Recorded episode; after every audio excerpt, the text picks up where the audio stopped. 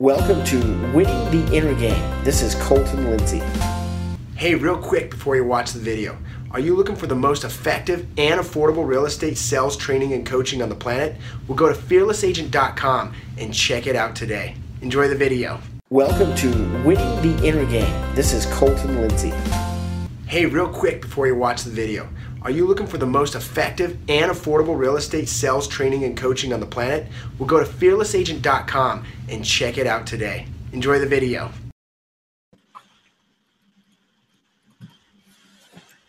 Joe Reardon, and here I am, Colton Lindsay, your host. I'm doing great, man. Welcome to the Winning Series Interviews. Today, guys, we've got superstar, rock star, awesome dude, dad, realtor, team leader, Joe Reardon from Century twenty-one Everest, right? Yep. In Salt Lake City, Utah. Joe, yep. Tell us a little bit in a one minute about yourself. Okay, uh, one minute. Um, real nutshell. Okay, grew up in California, went to undergrad at Northwestern University, moved to New York, went to mass, had a master's at Manhattan School of Music. Uh, professional musician for years, became an investor in two thousand, moved out to Utah in two thousand seven, became a licensed real estate agent. Bam. That's it in a nutshell. So what is your background? What is your background before you got into real estate, before you got into investing? Tell us your background. What so, did you go to school for? Yeah, yeah. So I, I'm, I'm, a, I'm a professional trumpet player, and uh, I went to Northwestern for undergrad, and I studied with the guy in the Chicago Symphony, and then I went to Manhattan School of Music for grad, and I uh, studied with the guy who was principal trumpet in the New York Philharmonic for years, a guy named Phil Smith. And we lived in New York, and uh, my wife and I actually met uh, while we were both playing Beauty and the Beast on Broadway, which is kind of crazy. Whoa! I yeah, didn't know you played dating. Beauty and the Beast on Broadway. Yeah, yeah, we played tons of different Broadway shows, and so we actually started. We actually met actually before that, but we started dating while we were both, you know, playing Beauty and the Beast on Broadway. Dude, so I just found out I have a friend that has been on Broadway multiple times. That's freaking yeah. awesome. Well, in the pit. And you, you were really into the symphony and trumpet. Well, yeah. you were playing there, whatever. I don't know what a music person does in general, but you were there for sure, right? Yeah, yeah. We were down, like, down in the pit, and, you know, and, and I, I don't have a lot of time now to do it, but I still do sub a little bit of the Utah Symphony here and do some recording work occasionally. So, oh, okay. Because it's kind of hard, you know, as you know, real estate is a time-consuming profession. Okay, nice.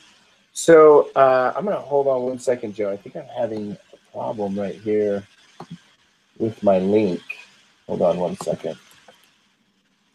So actually, let's keep going. This is recorded. So tell me about um, you got into real estate investing. What year was that? So that was in, in two thousand, and uh, in, in in New York City, and we we had a, we ended up getting a three-family brownstone in Harlem. It was kind of urban pioneering out there at that time. Um, we bought a place, and it was a place where we probably had probably ten to twelve different places that were still boarded up on the block. Actually, probably more than that. Probably like fifteen, fifteen. I don't know. I'm just trying to remember. fifteen to twenty. They were probably boarded up on the block when we secured this property, and then. By the time we sold that property in um, beginning of two thousand seven, uh, everything had been remodeled and rehabbed. There was no longer any boarded up properties in the entire block. This was in Harlem on one forty-ninth Street. So it was really kind of the the, the Harlem Renaissance. Did you did you guys ever do the the Harlem Shake as part of that? no, nah, nah, not so much. But uh, it, it was it was actually it was a great place to live. Uh, Um, the whole area had been really revitalized. Um, you know, when I, I moved to New York in ninety-two to do my master's, and at that time, that was probably a block that I probably would not have really wanted to set foot on. And by the time we left, I mean, it was it was such an awesome, awesome block, and there's so much diversity. And it, and it was it was a it was a great place. It was a really great place. But we did the big life change, as you can see. We moved to Utah from from Manhattan, which is about, I mean, that's it's you can't get much more extreme than that. So what what brought you to um, Utah? Why Utah? Out of all the places? Yeah, that's Manhattan, a great question. Um, you know, my brother, so I was living in New York City, and my brother was living in L A. And my brother was actually moving out here to Utah. Um, he was relocating part of his business and, uh, well, actually his business. And we said, well, that's great. We'll go hang out with you, um, go out for like five days and hang out and uh, um, help you find a house and, you know, be able to our chance to see you guys hang out and kind of do all that. And and uh, I had been out to Utah as a musician a little bit, but not too much really. And uh, what, what, I, what year did you move to Utah? Well, we bought the house in oh six. We ended up moving here in oh seven. So um, we got out here and it was like, oh my God, it's beautiful here. So uh, we ended up buying the crazy, crazy, because this for us is not kind of really the way we do things, but we actually on that, we had thought about maybe getting out of New York, but on that trip, we actually put a house under contract, ended up buying that house, which is nuts for us. Oh. Yeah, I mean, I mean, because we have a special needs daughter, and we, we, we thought, you know, we really kind of thought about, I mean, living in, in New York is not, I mean, it, I mean, it's just, it's difficult. You put up with a lot of stuff that in some ways you don't put up with in the whole, you know, rest of the country. And we came out here, we're like, oh my gosh, it's beautiful, um, which it is. I mean, and we live in a area called Draper, which is a really nice, you know, um, suburb kind of of Salt Lake. And it's, it's a, it's a really good quality of life. We, we like it. And, And your first winter, you're probably like, oh my gosh, this inversion is amazing here. We love it, right? Yeah, well, the, the inversion, yeah, the inversion is probably the really the only thing, drawback to living in, in this area. And the cool thing is at least that it only lasts for maybe a month and a half or two. It's not, you know. Well, this last year, we didn't have that much at all, really. No, no, we, we had, a, we had really nothing this this this uh, winter. It was, it was almost nothing at all. But I, there was, a, what, two or three years ago where it was, it was pretty bad there for, for about forty-five days. It was like, oh, oh my God. Dude, yeah, I remember it was a couple of years ago. It was really bad. Yeah. Yeah, it, it, it was pretty well, I bad. This, I got to send this link real quick. I, I don't know what's going on. The link I sent out to some people got goofed, so let me okay. send it real quick. So two thousand six, when you got here, did you just automatically start into real so, estate investing? Okay, so we, we actually bought the house in oh six. We actually moved here in oh seven. Um, I, I ended up doing a couple different things for about two to two to two and a half years. I was a uh, principal in a short sale company and a principal in a, in a property management company. But I, I, then I really got into selling retail real estate in, in two thousand ten. And uh, that's really kind of taken off. And that's, that's really, that's what I do. I'm, I'm a, you know, a retail real estate guy. So, so. And, retail real estate, you were into short sales, running that, and I remember I met you at, uh, how did I meet you? It was a, a transaction we did. You had a, a yeah, we, we actually had an S O I guy who was up in uh, Sunset, I think, right? Yeah, and you and I met on a transaction, yeah. and, and it was good because we had assistants who were really on top of it and were like putting together really good emails, and we thought, wow, these, these, these you know, uh, it's great when you find someone who's actually, you know, really running a good business and uh, it's got, you know, good people in place and is, you know, producing, uh, you know, good communication back and forth. And unfortunately, it's it's not uh, it's not that common. So uh, yeah. I kind of see that. I think you and I met and just started talking, kind of became friends from there. And with that being said, when I, I think I wrote an offer on your listing, and you were offering me two and a half percent. And I said, Joe, hey man, you got to pay me a full three. It's part of the offer. That the um, interesting. I mean, I, I don't really like to do that. The guy that was selling that house that had um, he had had a, a really um, in, intense thing happen in his he had life. Some stuff. Yeah, he yeah, did. He had. Uh, it, it was, and he's he he a plane accident or something, right? Yeah, he, he he's yeah he's a, he had a bunch of stuff happen in his life, and I was just really helping him. Um, he's he's a personal friend. He's a tremendous guy, and uh, he yeah he had a bunch of stuff happen, and and we were just trying to really help him get rid of it at that time. It was just so um, uh, you know, it's one of these things you run into someone and you just you got to help him out, and we we wanted to just do whatever we could to just help him get get rid of the place. For him, and it, it was, so it was a good deal. That. That's how we met. Mm-hmm. We started role playing. Yeah, and we did. Then you invited me to a sleepover, and I invited you to a sleepover or something, and we had a sleepover in uh, in San Diego, right? Or was it? San oh yeah, Diego? yeah, yeah, right, right, yeah. Because we went to the we went to the Mike Ferry one on one. Uh, we went we to roommates in yeah, uh, yeah in San Diego for that. Yeah, that was that was a good time. That was fun. Yeah, so so that's pretty much how we started. And um, so let's go back. What year did you start actively selling real estate? here in Utah? As a, as a, um, yeah. So when I think about really actually just selling real estate was, was probably two thousand, it was two thousand ten.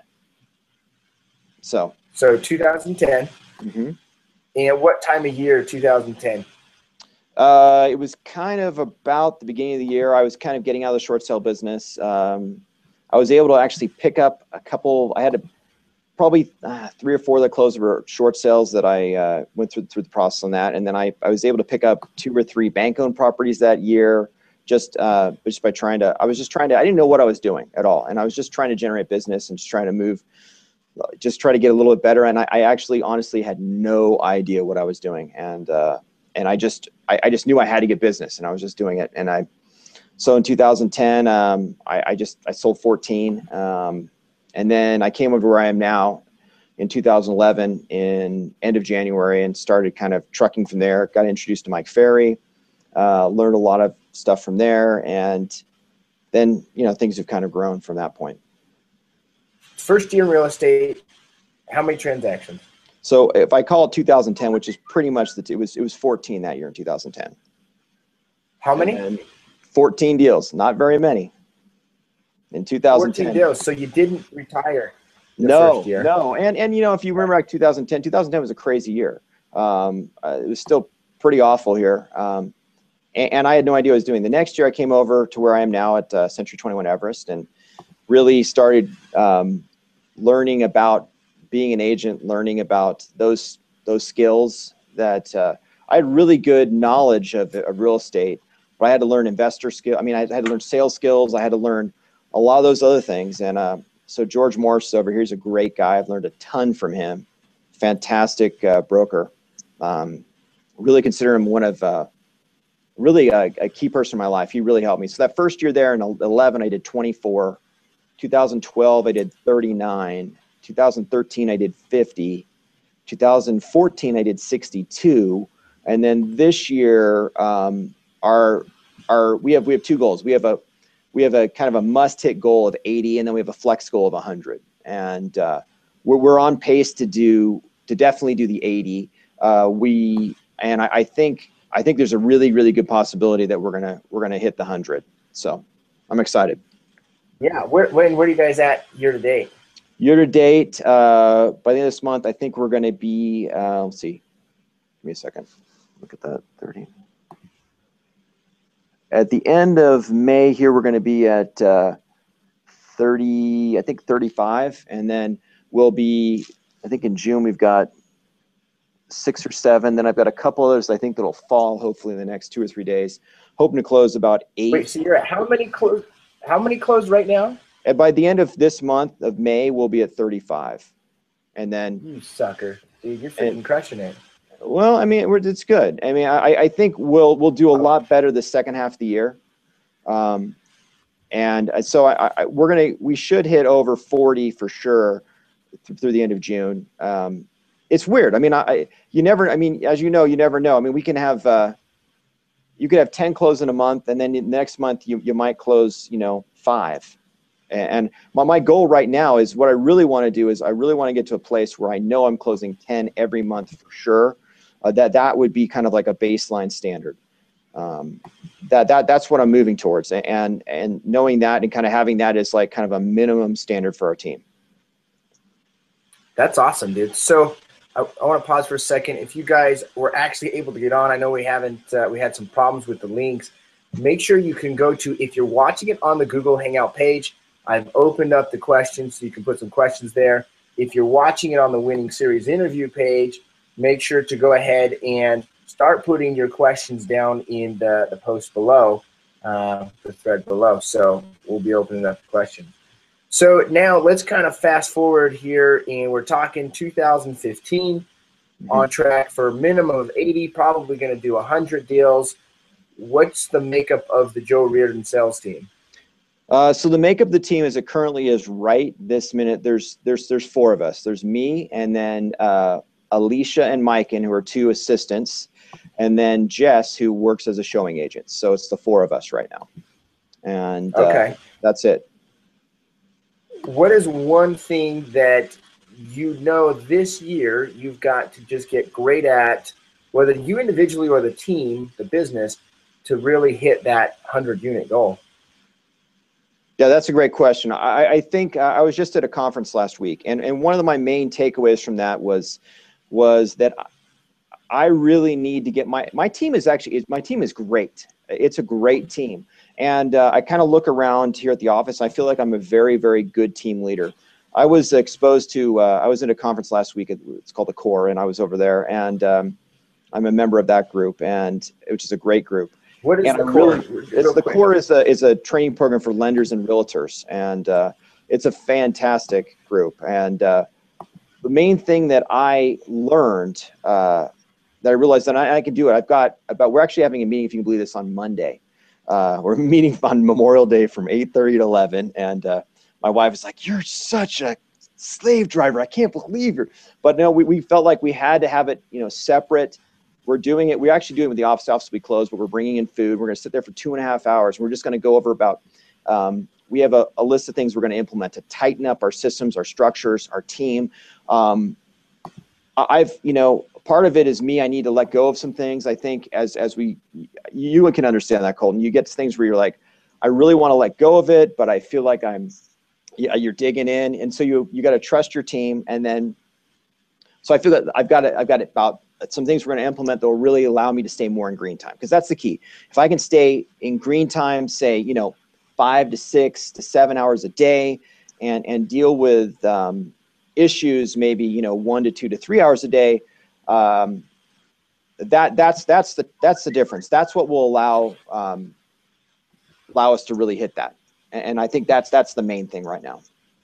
Just turn this so. Down.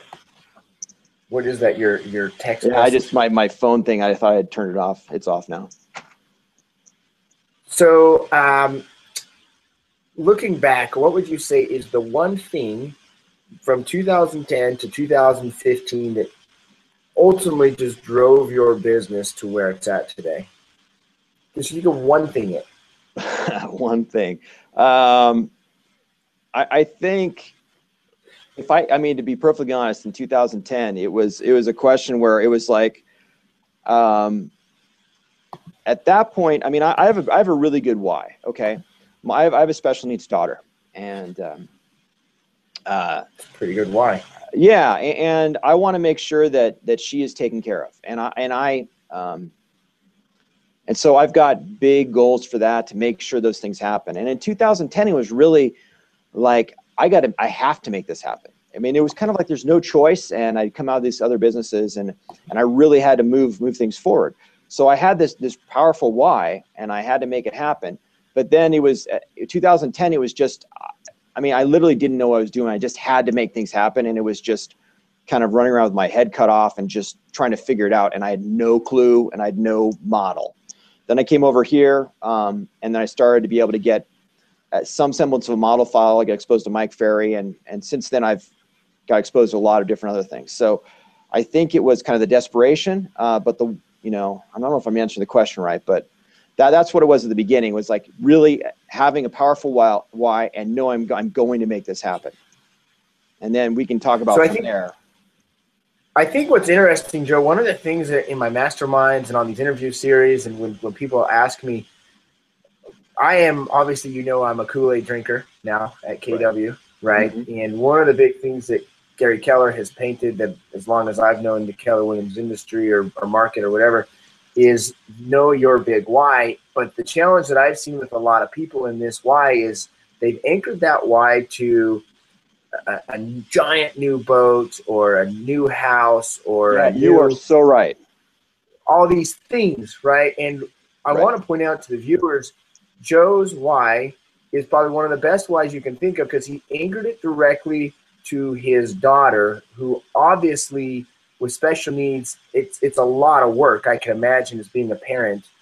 And so it's it's not really about you, right? Is, is, am I fair to say that your why has you, not you're really one hundred percent correct. And, and I've had this, you, that is that is probably, if someone can take this away from this call, I think that's probably the most important point. And we should probably spend at least a minute and have a quick chat about this. The most important whys are things that are outside of yourself. Okay, let me say it again. The most important whys are about things that are outside of yourself. Okay. I think as agents who, who do a lot of business, agents uh, that are they're really driven people, a lot of driven people, okay, are by nature, um, there's a guy named Todd Screamer, he's the owner of Summit Funding, who's a, just an unbelievable businessman, and I was in a class with him last, a week before last, and he said this, and I we all laughed. He's like, we're all so narcissistic, and um, there's some truth to that, and I think what we need to do, we need to become better human beings, and we need to find those whys that are outside of ourselves, because those will give us the, um, the ability to really grow, become better people. And, and those are things that are, that are truly important. I mean, having a boat is great, but doing something that's going to change another person or the world or something like that, those are truly things that are important. And, uh, I mean, obviously we're doing this, we are trying to make money, and there's, I mean, there's, and I, you know, you know, Colton, you have a nice house, I have a nice house. That's great. And those are, those are great things. And we like those things, but those are not what is really important. Um, and I think if we can figure out what is really important and solidify and anchor that why in one of those things, you, you're, that is more than fifty percent of the game, because I see a lot of agents here like, oh my gosh, I see you really work hard. And I'm like, yeah, because you know what? It's important. It's not about me getting yeah. a boat. It's important what I'm doing. And so, so I think I'm, I'm, I'm really passionate about that. And uh, I think that is probably one of the most important things I think people could hopefully take from this. Well, I, I, I that's, I'm glad you brought that up so clear. I've been trying to share that message with it's one, the whole thing with winning the inner game dot com is we have these inner challenges, obviously the mindset challenge, the rejection challenge. And that, for me, what really gets me past that is it's not about me. And it took me a while to get this. It never was about me, never has anything to do with me. It's about what value can I create for other human beings, other people? How can I increase their life? And I, do you know who Derek Lipski is? You ever heard of Derek Lipski? Uh, yeah, I've heard of him. I don't really, you know, I, I know that name. So he, so he ha he's got a, a pretty big following with his uh, YouTube, and he goes by Mister Soul. He's Keller Williams agent in Massachusetts. Okay. And um, he has videos of him just handling some some gnarly expired calls to appointments, but he flew out to speak. Red X flew him in this last week to speak at a corporate event. And so I, well, I've become good friends with him. I picked him up at the airport, hung out with him a little bit. And I made a video about this. My two, first two real life experiences with this guy is one was, and you know, Salt Lake City, we got a fair amount of panhandlers. And uh, he's from Easton, close to Boston, mm-hmm. Massachusetts. And so he said that they actually have more here in Salt Lake than they're used to there in Boston, according to him. Okay? What? Really? That's what he told me. And uh, first corner, I'm just paying attention, and he whips out – I thought it was a five dollar bill. He whipped out a twenty dollar bill and handed it to – her sign said single mother of three or something, right? And mm-hmm. I asked about that because there's always been this debate. Do you give to those panhandlers? Do you not give to me? He says, I don't care what they do with it. Honestly, I have something to give, and this person obviously needs something, whether it's money or not. It's it's the fact that I can give. Literally twenty minutes later, you know downtown City Creek, sure, uh, yeah. where it's got on Main Street, it's got the tracks. I'm walking across. We were going to go find a place to eat. I watched Derek, something you only hear about in movies or stories, literally help a little old lady cross the tracks with her walker, right? Crossed Main Street. And to me, the first two things I experienced with this guy is who had nothing. I mean, I only know him through real estate. He was just about helping other people every step of the way in his life. And it was just so cool to to really get centered in and be like, holy crap, Colton, what are you doing right now to help other people? So I'm glad you brought that up today. Right. And, and you're, you're right, dude. And, and I think in I mean, we're we're I think we're blessed to be in real estate. We have the ability to really help people, really help people make a difference in their lives. I mean, helping someone get a house that is uh, a good deal, uh, you know, for them. Um, I mean, it can really change their life. I, I've got a, there's a person I helped, um, I don't know what year this is. It was eleven or twelve. I think it was eleven that uh, you know, they did not, they didn't make that much money. Um, they were paying, they're renting. We got them into a foreclosure. Um, that was a screaming deal for them. And, uh, and the, the bus was right outside of the house, so you could take the bus to work from there. Uh, it was an affordable payment for them. And um, the house needed a little work, uh, but it was a certain, it was a situation that, you know, if they waited a couple more years, I mean, it would have, it would not have happened for them. And I had a conversation with them. You know, we keep in touch, obviously, hopefully with all our clients, like everyone. And, uh, um, we had a conversation later, and I was talking to, you know, and it was like, hey, you know, we just refinanced the house. We got rid of the M I. We now, uh, the, our value is up, you know, it was really like, literally like seventy thousand dollars. Um, and uh, it, you know, then their payment dropped even further. I mean, and this is probably a situation they might not have ever been able to get into a house. I mean, they just didn't make that much money, and uh, it was the perfect thing. And and being able to do something like that, I mean, I mean that really changed that person's life, and that feels really great. Um, and to have those experiences, and and it, you are you got to figure out you you know you're here to really make a difference in someone's life, and if you you can kind of you have to understand that uh, and make that what part of what your why too is to drive you you know. Really, truly making a positive impact on someone's life. And I think that then when you're prospecting um, can take you through some of these things where you got people that are, you know, if you're calling a F S B O or expired, I mean, a lot of these F S B Os, I mean, they honestly, you know, Colton, you and I've talked, they actually, they need our help. They sometimes they don't think they need our help, but in most cases they actually need our help. And um, I think so some is that, that mindset of how you approach it. Absolutely. So uh, um, one of the things that I've noticed with Winning the Inner Game and being so involved with Fearless Agent, the Fearless Agent movement, is I've had a lot of agents just send me emails and messages, say, hey, Colton, thank you so much. Without what you guys are sharing with these interviews and masterminds, I would have got out of the business, but now I'm, I'm actually producing in real estate. To me, that's been one of the, the coolest things that I've seen, is be able to help other agents be able yeah, to that's go awesome. You know, because it's so it is a lot of work. What would you say, ninety, ninety-five percent of the agents get licensed will fail out of this business?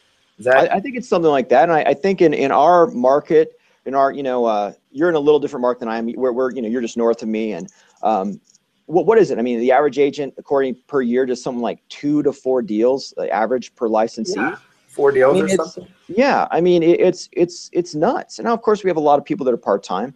And we have a lot, you know, but it, it's not, it's not a huge uh, amount of deals. And uh, so, and I think part of that too, is that there's not, um, I mean, I was really lucky to come where I come over to the office I'm at. It's a great office, uh, great broker, um, great, great Isn't environment. Your office, like the number one Century twenty-one in the country or something? It's the, it's the number one Century. If you take in about an individual office, the number one Century twenty-one office in the entire world. It's country in the world. Entire world. Yeah, it is. Yeah, it's and there, there's um, there's I think there's about, gosh, I'm looking. I think there's about three hundred agents here. Uh, I I can't remember the last count, but um, and but it's a really it's a really good environment. And you know, and I, I think you've got a good environment at your office too. K W U's got some great places, great offices, and and they have a great environment too. And I, I think part of that's important, and part of that's truly rare in, I think, right, you would agree, right? That's pretty rare in the business, right? Yeah. Oh, yeah. So, One of the yeah, things and, that I, I think is cool about with Century twenty-one in general that I've noticed, because I was a Century twenty-one agent when I first started out, and they were in an older school model, but I think the new president, especially hooking up with Mike Ferry, whether you agree with Mike Ferry organization or not, has really got to the roots of, hey, yes, we need coaching with our agents. Yes, we need prospecting with our agents. It's not like we can sit back and twiddle our thumbs and, and just inner office sell stuff like they used to in the eighties and, and the nineties, right? right? It's You've got to get on the phones. You've got to be different. You've, I don't know if you're doing – are you doing direct mailers right now? Uh, we, we, we do. Yeah. We, we mail to a, a large database, and, uh, I'm also, I'm also starting a farm actually for the first time ever. Um, and, uh, we do mailings. Tell us about that. Tell us about your farm. Well, I've got, I got a farm. It's kind of, we're actually just starting it right now. We've done a, and it's, I'm trying to approach it a little differently. And, um, that's something I, I, um, I mean, I think like everyone, I wanted to like start a farm like where I live. I live in Draper, and it's it's a nice area.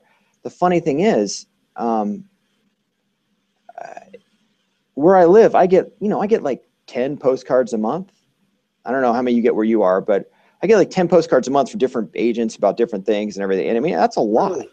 And, and but the funny yeah, thing I've is never, I, I've never got one at my house ever. Oh, really? Oh, okay. Well, we, we, we get where I am, I get inundated. The funny thing is, is I started pulling the numbers for my subdivision, and uh, there were only like three sales in my subdivision. Now, granted, most of those are going to be five hundred thousand and up, which in our market, you know, where the median is like, you know, two twenty-five or something, those are good sales. But I mean, I, I'm looking at that going, I don't think that makes sense. I mean, you're, you're, I mean, you're, you're going to have to capture, I mean, at least one of those, but I mean, three in my whole subdivision, it's, it's not moving. So I think people need to be strategic how they do that. And I mean, I'm obviously not an expert. I'm just starting this now, but I think you're gonna have to be strategic and look at places where actually homes are selling, and that and that there's not a dominant agent in that market, in that in that area.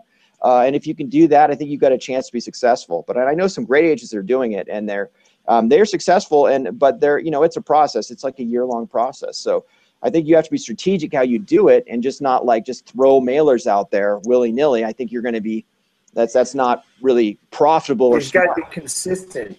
You got to pick the area that you're going to mail to, and you got to keep mailing them and mailing them and mailing them. It's not like one or two postcards is going to get you a bunch of business. Right? Absolutely, because I think a lot of agents do it, and they do it, and after like the third or fourth time, like, ah, this isn't working. I, I know a couple agents across the country that are doing it and doing great with it, but they're like, you know, yeah, I didn't get my first thing until it was like eleven months. But then I know one agent um, who's in, um, she's in Virginia, who's really good with it. And she literally, there's a subdivision there. She owns that subdivision. And she probably does fifteen deals a year that are, that are four hundred, four hundred plus or something like that in that subdivision. Uh, I mean, it's like, I mean, if the house comes up, she's getting it. It's a no brainer. And uh, so, I mean, I, but she was also, you know, she was tactical the way she did it. And I think that's that's that's what people have to do, and we'll see how it works with me. So, I want to just kind of change gears a little bit to eighty-five to one hundred deals. How many? What percentage of those buyers? What percentage of those are sellers? Okay, good question. So, um, up to this year, um, I was usually always about two thirds listings, one third buyers. And this year, right now, I'm I'm probably uh, verging on on fifty fifty. And I think I'll probably be about that. Um, I've had, I decided to make a change in my team. I had a really good buyer's agent who, who, who took off. And, uh, but then I decided instead of hiring a buyer's agent, I decided I was going to hire really kind of a showing agent who's on my team, who's on salary. And, and so with that, I feel like I know I'm good at converting the leads, the buyers, talking to people, and I can get her out showing the houses as part of my team. We work together, and that's the whole thing I'm selling them, which is really the truth. We're working together as a team to get these deals done, and so we're going to do a lot more buyer deals, and I think we're going to be, um, which, I mean, is interesting. I think it's more the K W model where it's like a fifty fifty instead of the Mike Ferry model, which is more like kind of like a, you know, sixty to seventy percent listing versus buyer. But you know what? Yeah. Man, the buyers pay, the buyers pay great. You just have to have a good system and process, you know, to run it, to do that. Yeah. That's what I've noticed, because two thousand twelve, um, that's what I did. It was me and Sarah, and I did fifty-two deals that year, and we were probably ninety percent sellers, right? Just wow, all sellers. This year, I'm probably about sixty percent sellers and forty percent buyers. We've really done a lot more buyers, but that's the last couple of years. When I brought Garrett on, we started him as just making calls, moved him as a showing agent, and, and doing some market stuff. But the showing agent, man, I think is a way better model than just bringing on a bunch of buyers. I totally agree. I, I totally agree for, for a couple different reasons. One, because you can have a cost in there that you can control. Um, you, you're you're keeping more of the commission. Uh, you do have a fixed cost there. You're gonna have a you're gonna have a salary, and uh, uh, which is fine, and then probably a small small bonus, and that's that's kind of the way we do it. Um, So is that what you do? But, you pay a, a salary, then a small bonus yeah, per close yeah, transaction? Yeah, and a, and a small bonus when we make our team goal on a monthly basis, not on each transaction. So, so oh, I want them invested in the team. I want them invested in the team. I want them to be driven. We're all trying to work together as a team, and I, that's what I'm really selling, and to them and to everyone, because that's that's the best way. The other thing is that in the past with buyer's agents, when I turned something over, I all of a sudden I realized, like, oh my gosh, by the end, even if I was kind of calling, it ended up kind of being their client. And I want, mm-hmm. I mean, you know what, you and I, we're, we're working really hard. I, and, I, and those ones that are my clients I'm turning over, I, I want them to be my clients still. So in this way, I'm, I am more involved in the transaction, um, which is good and bad. It's good because I retain the client and there's a little bit more time from that standpoint. But uh, I, I, I think it's I think it's a way better model in terms of keeping them as clients, because we want to keep these clients for life and really work with them forever, and, and be able to get referrals for that from them and treat them with, you know, world-class service and uh, you know, and loving on those relationships with them. Okay, I want to just say, if you're watching this video, make sure to start posting any questions that you have uh, just in the thread below or on the comment or the question section on Google Hangouts. Just want to remind you guys. So of the amounts of, let's talk about percentage of where your transactions come from. What percentage comes from referrals, past clients, F S B Os, expired, sign calls, those things? Okay. So um, my transactions now, this is this is changed. And I think this is probably a, hopefully a natural evolution of, of, of people's businesses. Now, I go back to say two thousand eleven, two thousand twelve, um, the majority of my my deals were coming in were cold, and that were like F S B O, expired.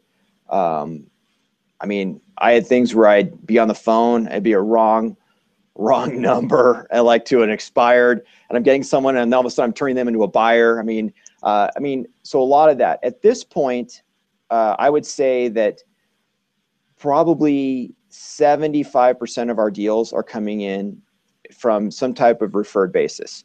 Uh, that's, you know, past client, past client referral. Um, we also, I made a really trying to develop a lot of business relationships and trying to work with those people. Um, I'm in a B N I group, which for me has been great.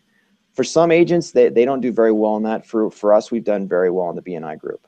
Um, so that, that's, it's really a natural evolution. And hopefully that's an evolution that it's, um, I think it can be a lot more fun, and uh, and then having to, you know, strap on the armor every day and, and go battle it out with the F S B Os. I think Colton, you probably agree with that. Yeah. Oh hell yeah. I mean, I, in two thousand twelve, I did fifty-two deals. thirty-seven of them were for sell by owners, and I mean, that, I that's, had that's nuts, man. That that that's that's fantastic. I mean, I had to hustle to get those deals, man, and it's oh yeah. I mean, it was sometimes fun, it was like, but it sucked. Yeah, yeah, it's fun because uh, you, you and I think both, we've talked about this before. Whenever we get a F S B O, we're always super happy. Like, yeah, you know, we've like got that. You know, it's it's it's a it's a it's a great victory, right? It's a really good victory to get that. Um, but at the same time, I mean, it's you're really, boy. And and the interesting thing is, in our market where we live, compared to the rest of the country, we have tons of F S B Os. And anyone else in this call knows that. And sometimes in their markets, they don't have like F S B O. What are you talking about? We get like one or two. No, we get tons of F S B Os here. Uh, so, but at the same time, man, it can feel like, it can feel like brain damage, you know, when you're on the phone. Like, and they're, they're cocky suckers too, especially in this type of market, man. I, so yesterday I was calling a list that I had created. It was called Pending F S B Os, which for sell by owners I'd spoken with, either set an appointment with or spoke with that had already gone under contract. And I like to call them back a couple weeks later to see how their transaction's going. I had four of them that had fallen out of contract, but had already resold their house for sell by owner. And it's like, holy crap, man, I can't believe this is happening in this market. So I guess a quick moral of the story is, for sell by owners built my business, but man, I'm so thankful for that natural evolution of referrals.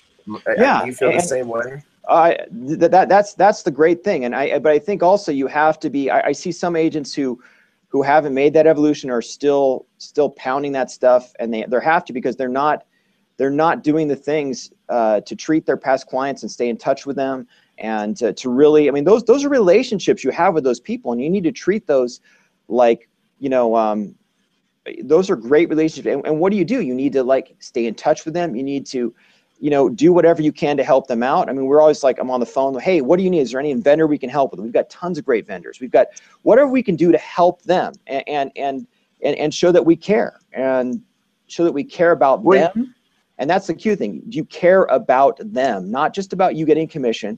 I got someone who called me up last week, and and I'm trying to help them with their house, and and, and I really want them to be in a position where we can figure out what to do so they don't have to sell, because I don't want them to sell, because it's not what's best for them. If we have to, we'll do it, and that's great. And I'll be great. I'll get paid. But I think that's a mindset that um, not too many agents have, and or that more, more agents should have. So I got I, I, just a couple more questions before I go start going off some of the questions from those watching. As you talk about relationships and nurturing those relationships, it's not really about the output, it's about the input, right? Your roots determine your fruits. How about relationships with other realtors? How do you have relationships? Do you manage those relationships? Are they beneficial for you? Tell me just real quick on that. Well, um, you know, I, I think, Colton, obviously meeting you has been really great. And uh, I consider you a, a good friend, and uh, And you and I have done some business together. We're trying to do some business on, on a couple of things right now, actually. And, and so that's been really great. I have a, a handful of other agents uh, that I do get some business with. And that actually can is one of the surprises to me. I, I thought, oh, I don't want to, you know, hang with the other agent. I mean, it is great, first of all, to, to meet other agents that are doing lots of business, and because uh, there's always things you can learn. And that that's that's the first thing. And then the other thing is, you potentially can do business with them. I've got a couple agents in this office where I've, they're, I've got listed homes where they're, you know, and uh, they're like, hey, I've got this lead, and they weren't really comfortable, or they, maybe they're out of town, or when I've listed homes, and I've got another agent in a, a market away from here that's like Saint George that refers me stuff. And um, I think being that person in your office that they know and can trust, and, and will know that do the best thing for their client, I think that is is is helpful. And I think I, I think all the all of them know that I'm not going to like screw over their client for a commission or anything like that. That I'm I'm vested in making sure that those relationships that are going to be there, and and that's going to be a good, you know, it's going to be a good outcome and and good process for that for their client. I think the one thing I see, and I've got a lot of business from other realtors, just from staying in touch with them. But the one thing that I, I look for, and I see this with you because I've contacted you on stuff, is not only are you going to treat people right, but I know you can close it, right? I know you can get it done. Right. I know you're, it's going to take get what has to happen to go from A to Z can be done with the Joe Reardon sales team. So I want to open it up to a couple questions. I got one from Roy Harrell. He's a realtor with Keller Williams and Westside Realty. He asked, what prospecting methods work best for you and your team? What prospecting methods methods work best for for me and, and our team? For okay, you and, and team. So great. Um, that that so it depends where you are in that life cycle. Um, I mean, I think the thing is that uh, we have to develop the people around us. We have to know the people that we that we know that we already have relationships with. We need to develop all of those things. We need to write all those things down. We need to have a database, and then we need to call that database. We need to email that database. We need to, you know, stay in touch with them in, in every way possible and nurture those relationships. Make sure they know that we're selling real estate. Make sure that they also know that, you know, we're trying to do something for them. Because I, I think part of that thing is on the database calls, I see sometimes um, on some calls and um, how do I say this? Well, I've seen some Ferry agents when I, when we talked, um, that those calls can be kind of like, gimme, gimme, gimme, gimme. And it can't mm-hmm. be gimme, gimme, gimme. It has to be, hey, here's, I, I, I really want to stay in touch with you, develop a relationship. I want to provide things that are value to you. So those things, first of all, then you have to deal with what are the cold leads and how are you going to prospect those for sale by owner, expired, uh, traffic driven to your website. However you're going to do that, if you're going to pay for some of those leads. I'm not a huge fan of paying for leads. Um, I don't really do much of that. So you need to nurture that database. Now, if your database is not big, you're going to have to get on the phone and call people you don't know, whether it's a just listed call, whether that's a for sale by owner, whether it's an expired, and you're going to have to do that, and you're going to have to learn your scripts. So I think its main thing is, first of all, just doing it. Second of all, learning your scripts, learning what you're saying, how you're saying, being conversational, and then putting a plan together to do that. I have a plan. On Mondays, I call um, top fifty business people or top fifty favorite people. Then we, and then um, then Tuesdays is all uh, current uh, current client calls and going over everything in the transaction and asking for referrals. So uh, one of the things with that is, hey, you know, Colton, uh, great. So I just want to give you an update where we are here. We, we got your house under contract. You know, we've uh, uh, they came through the inspection. You know, we've gotten through that, right? Everything's good, and every, we're looking good. Yeah. Just, you know, we're everything seems to be on track here. Where everything's going great. Do you have any questions for us right now? No, I think we're good. Okay, great. And, and I mean, that that's what we want to make sure we're treating you in the best possible way, because we want to earn a ten from you on this transaction. So at this point, are we earning a ten from you on this transaction? Yeah, I think so. You guys are in touch with us on a great. regular basis, and you're really cool. helping us out. So, so Colton, promised me this. If we are not earning a ten from you, you're going to let me know, right? Yeah, I definitely will let you know. Perfect.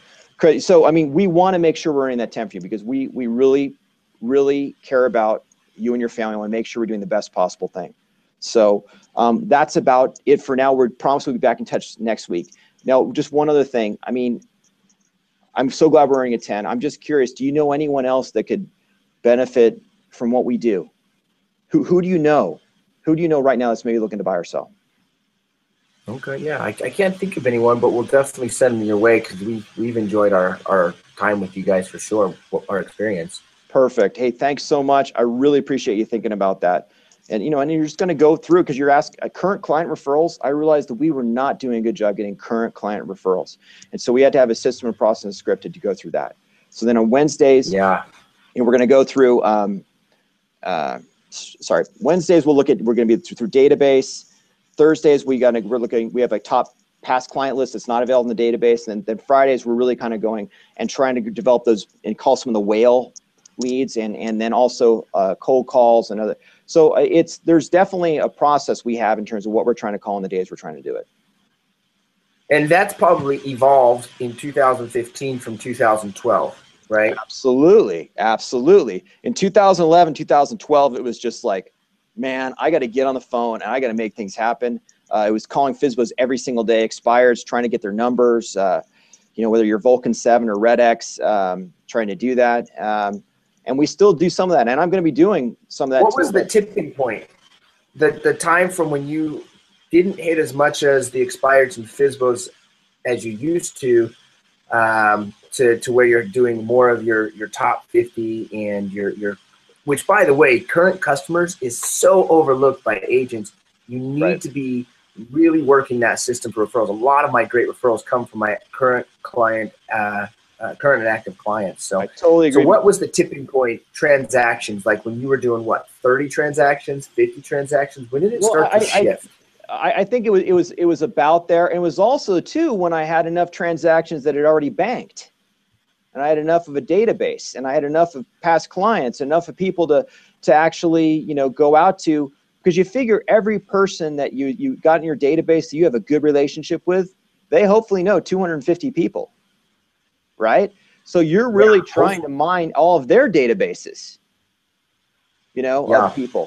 And, and so, so that, that is, I mean, I, Colton, you would agree. I think that's the best, the best way for us to get business, but then we've got to generate Absolutely. all the other media business, converting sign calls. I mean, that's another thing. I don't know how you feel about sign calls. I think sign calls are unbelievable. And, and hey, I, thanks I, to you, Joe. Thanks to you, Joe, now all of the sign calls are actually handled with inside of my sales team. So we have made that transition, good, transition, good. and I bet you, I bet you we've closed three or four deals off of it this year, thanks to to that from you. Well, so yeah, I mean, last year, last ton, year we closed fifteen deals off sign calls, and uh, and I because I realized the year before, man, we closed hardly any, and I was just like, this is ridiculous. So we we really focused on that sign calls. You gotta, man, you gotta treat those. Got to get on the phone, get them and talk to them. And I mean, they're calling for a reason. They want to buy a house, right? Or yeah. they might have to sell. And a lot I mean, of times they have a house to sell. Yeah. Yeah. So we, so I mean, those are great leads. And, um, but you have to, well, have let's say you get the looky-loo. Let's say you get the looky-loo. Mm-hmm. That's still, you can add them into your database, right? Absolutely. And now you're mining them. And, and, and the I mean, looky-loo I, I, is someone in that area, usually in that subdivision, right? And so then they so, see. So let's go back. The question is, to answer Roy in a nutshell, depending on your level of transactions and number of deal closure, you're either going to be doing a lot more colder leads if you've been in the business, you know, a few years and have got banked your, your closings, then you can start working your, your S O I. But Absolutely. Either way, your focus should be create a database and start building it. It is a garden that you grow with time and just nurture that. So I think and, that's and I would say the vast majority of agents don't do that in an effective way. I think everyone, I mean, my, my challenge here is, look, I moved out here um, and my wife and I with our daughter are fairly involved in that in terms of just taking care of her. So we don't have a ton of outside people that we know. So um, I look at people that have, that have lived, you know, here where I am in, in like Salt Lake area, lived their whole life. I'm like, oh my gosh, why, why don't you have your huge database? I mean, they aren't doing it. They're afraid to call them. They're afraid to talk about it. If you have the skills, you know what you're doing as an agent, you need to be able to talk to those people and let them know and cultivate that from day one. Now, day one, you might not have great skills so and great knowledge. You've got to learn, you're gonna have to learn what you need to know so that you can be that person of value. Uh, so that's another part of it too. Once you can be that person of value to those people, then you've actually have something good to talk to them about. Um, and you know that takes a little bit of time, and there's different ways you can do that too. But that's the one thing from day one. And the other thing too is then getting on the phone, and you got the cold and the warm. Your warm is your S O I, your cold is is the people you don't know that you've got to talk to, and you've got to do that in a high level quickly from day one. Great. So Roy, just to follow up on one of his questions was, do you recommend, and just a short answer on this, do you recommend that new agents join top producing sales teams? So, so as a brand new agent in the business, um, yes, yes. I'm, uh, I think that's, that's a great idea. Um, because, because most, most places that you're not going to get a lot of education, I think joining with someone where, you know, you're going to chance to learn. Um, now the question is, what are, you know, how much contact you're going to have with that person? Some of the teams that are huge, that are sixteen, seventeen people, are you truly going to have a lot of contact with that team leader who, who hopefully, I mean, in, it just depends where you are. Hopefully that person has a lot of knowledge, hopefully, and a lot of experience, be able to like impart that to you. Um, I would say if you are going to do that, it's probably better to join a team where that person has evolved as a, in their own business and is not just doing something like buying a zillion hundred leads for you and just having you go at it. Um, that would be kind of me, my, my personal opinion on that. Cause then you have a chance to actually learn that from someone, because your goal is to be able to learn this business and not have to buy the business. Absolutely. Okay. Jeremy Crit asked the question, if I can get it, what three things that Joe recommends that new agents do starting from day one to create a successful career in real estate? Okay. First of all, figure out who you know, write that down, get all their information. First and foremost, you got to do that. You got to know all those people that you know. And here's the other thing. I think you need to sit, there's actually, Buffini has a way of doing this uh, that they, they've taught in their things, and uh, which is you really go in and you sit in a dark room or whatever, you, you know, turn off a light or whatever, get a pad so you can write and just start writing down names, and don't judge the names. Just start writing down names. Go spend like half an hour, write down all the names you can think of. Okay. I don't even care if they're in the state, just write down all the names you can think of. Then take a break, go walk around for a little bit, come back, come back to the pad of paper, all those names. Now look at every single one of those names, no judgment yet, anything about it. Each one of those names, because I know, you know, Colton Lindsay, who else do I know? Because I know Colton Lindsay, and then write down that other list of names like that. And now my hope is that you're going to get somewhere between two to three hundred or four hundred names by the time you're all done, and don't judge it yet. Then start getting all the information, and then you can start putting a process together that to do that. And the other thing is start learning your scripts and start getting on the phone, calling people you don't know, and learn what that's like, and, and learn how to do that. And so I think those are the top two things right out of the gate, is you got to get focused on lead generation. Because without that, one, you're going to die. One is, right, a list of all the people you know to start your database. Mm-hmm. Two is get on the phones and start calling people.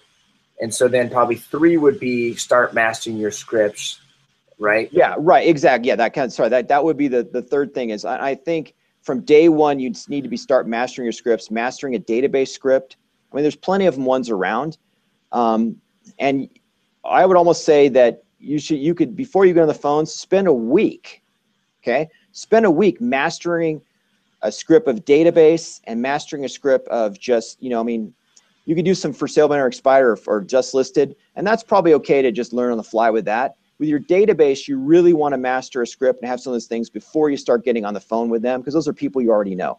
I mean, there's plenty of other people that you don't know that you can practice on, but I would say get a good script that you're going with your database, and and talk to, you know, some people you know of doing that, and and go over that script with them and master that. Have it be conversational, so you know what you're going to say when you get on the phone with them.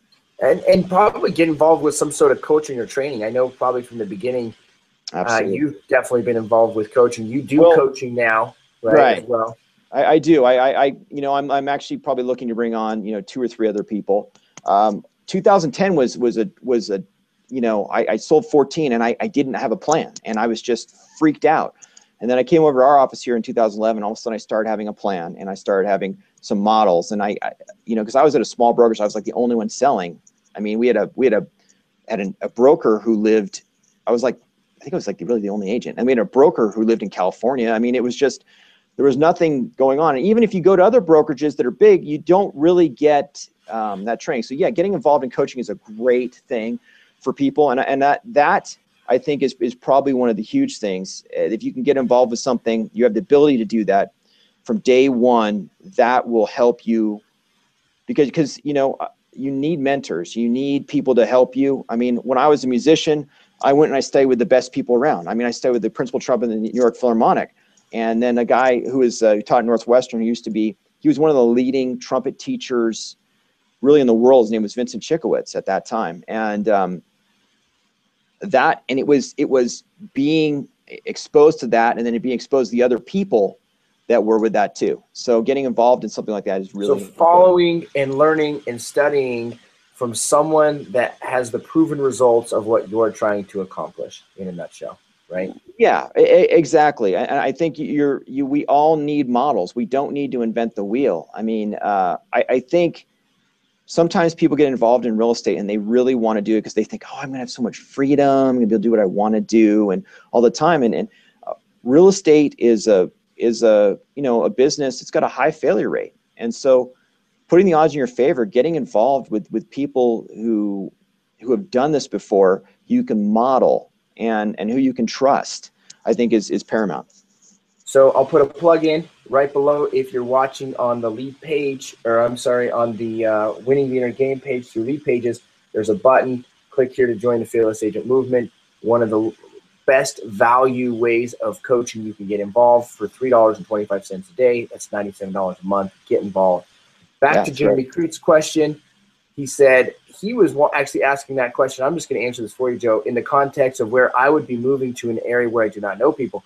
And Jeremy, I don't know if the, the whole point with, with Joe is he was not from here. He moved here from New York, right, Manhattan. Mm-hmm. Moved here from Manhattan, did not know anyone in two thousand ten when he started his business to where he's at in two thousand fifteen. So that's what he's saying. Go down and write a list of everyone you know, whether they're in the state or not. Just start creating a list of people you know, and, and start building that database. So you can you'll you'll be surprised of when you ask yourself these questions, how you can from nothing create something. The impossible becomes possible. The invisible becomes visible. Right. Right. So, so just get started. That, that's a great point. And in two thousand eleven, I was trying to put my database together when I got over this office, and I I had like twenty-five people in it. And that was stupid. I, I even, you know, I, we definitely knew more people than that. And I just, so I think that's one thing you got to get get together, and you got to figure out, you need to figure out how to call them in an appropriate way. Um, yeah. So, I mean, I think that's, that's, those are. So whether it's starting with twenty-five or two hundred fifty, start with the number of people you have and get going.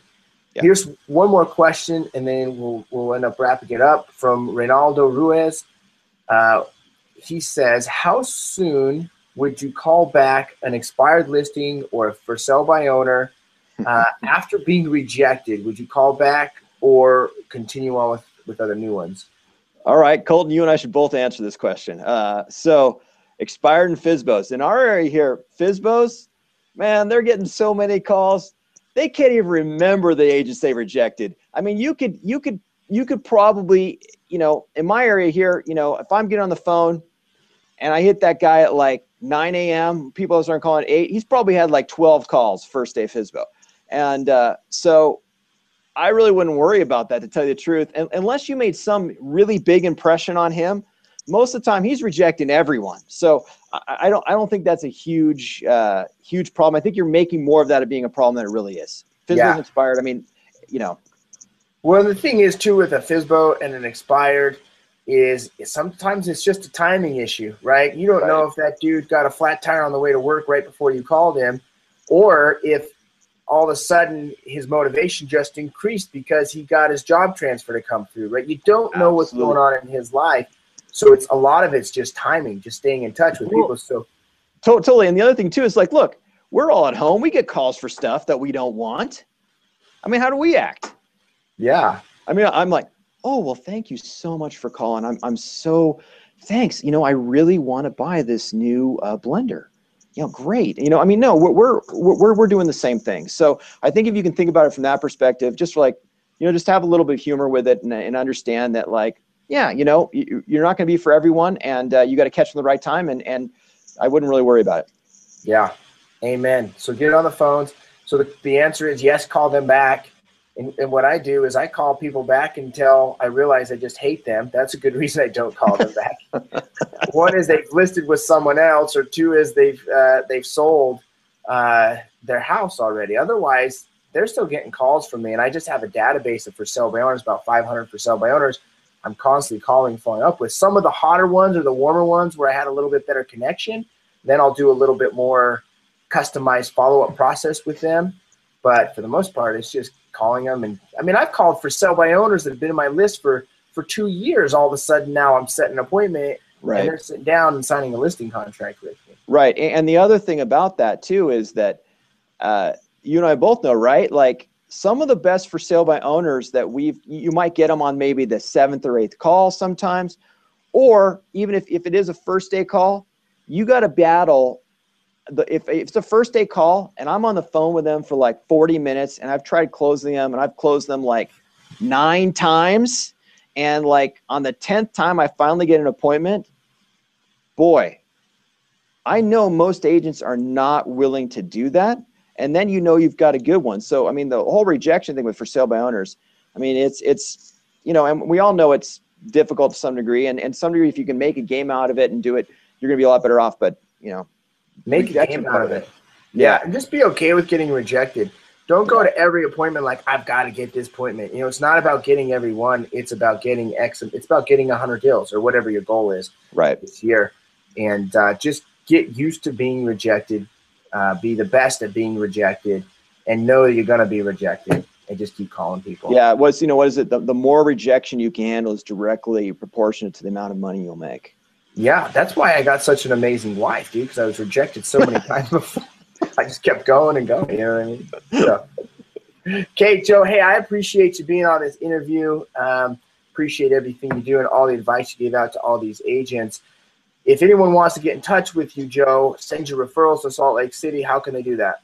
So uh, that's great. Well, thank you. First of all, thank you for having me. I really appreciate it. Colton, it's been great. Uh, I consider you a great friend in my life. I, I, it's been great getting to know you. You're, you're like, you're one of the funniest guys I know. When we have some of the calls, like you just, you just get me laughing like crazy. Um, so my cell phone number is eight oh one, six oh eight, nine two two four. So that's eight oh one, six oh eight, nine two two four.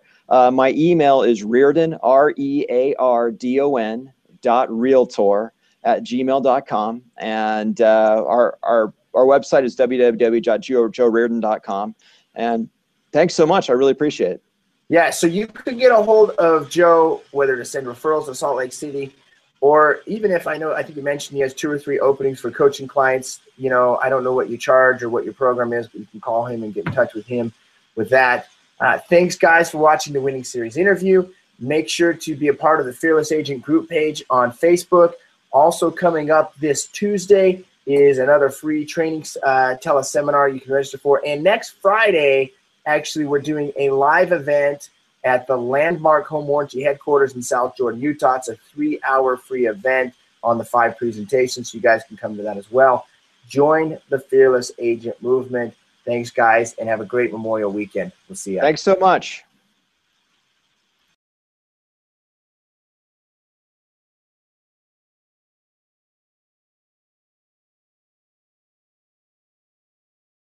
Hey everyone, did you like this episode? Well, be sure to subscribe and share it with a friend.